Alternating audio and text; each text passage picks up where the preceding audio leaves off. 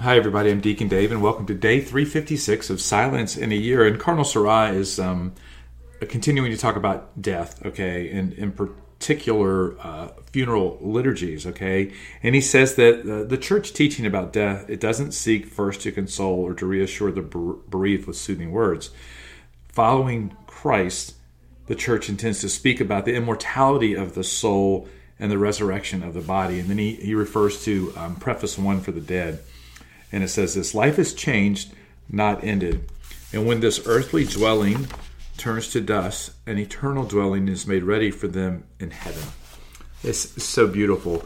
It's just like reiterating the fact that um, that it's about how Jesus is working in the life of his disciple who has now left right their earthly body and gone on to an eternal dwelling.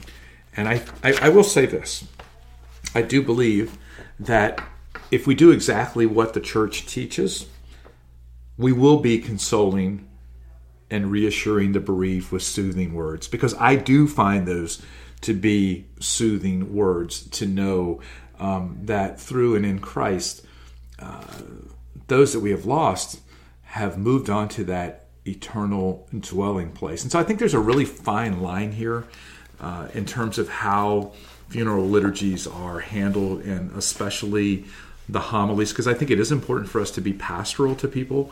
Um, to and, and I always like to say to recognize Jesus in the life of the person, right? So we're putting Jesus first.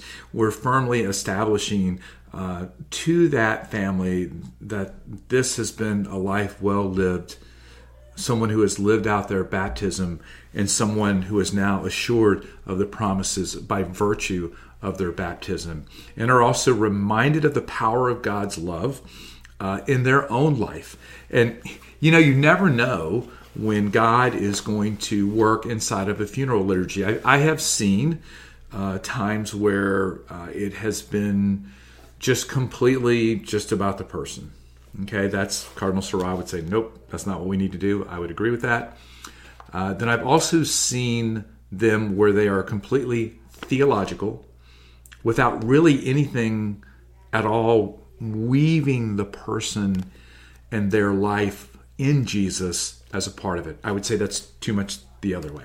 Okay, so we can weave in the life of the person inside of any funeral homily and always make Jesus first make the power of baptism first. Make the power of resurrection first. Make the power of God's presence in that person's life first. And I think what this does is this can be very, very inspiring and hopeful um, to those who have been left behind, but it can also be very inspiring and hopeful for maybe someone who has fallen away from the church. I had a recent experience had no idea it was happening, and it was actually a funeral service at a funeral home. And I got a note from somebody a couple months later, and he said that because of that funeral service for his dad, that he was coming back to the church. Wow. I have no idea what the Holy Spirit did. Okay? But he certainly did something. And we don't know how often this might be happening because we don't hear about it. But it's always an opportunity for the Lord to speak into the depths of the hearts of the people as we remember Jesus and the working of someone's life and the power of his resurrection for each and every one of us, and the importance of us participating in the life of Christ, you know, so that we may also participate in that eternal hope of spending all of eternity with him. Very powerful. I would also say that I don't think that the funeral is a place to like directly lecture or bring people back that are currently not going to church. Okay, we just have to let the power of God's words and the power of his resurrection, okay, echo through those who are there. Because sometimes that could actually turn people away even more. And so, absolutely witnessing to the power of Jesus, the power of Jesus in that person's life, leaving the rest to God and letting him do his work uh, inside the hearts of men and women. Well, may Almighty God bless you in the name of the Father, and of the Son, and of the Holy Spirit. Amen. See you.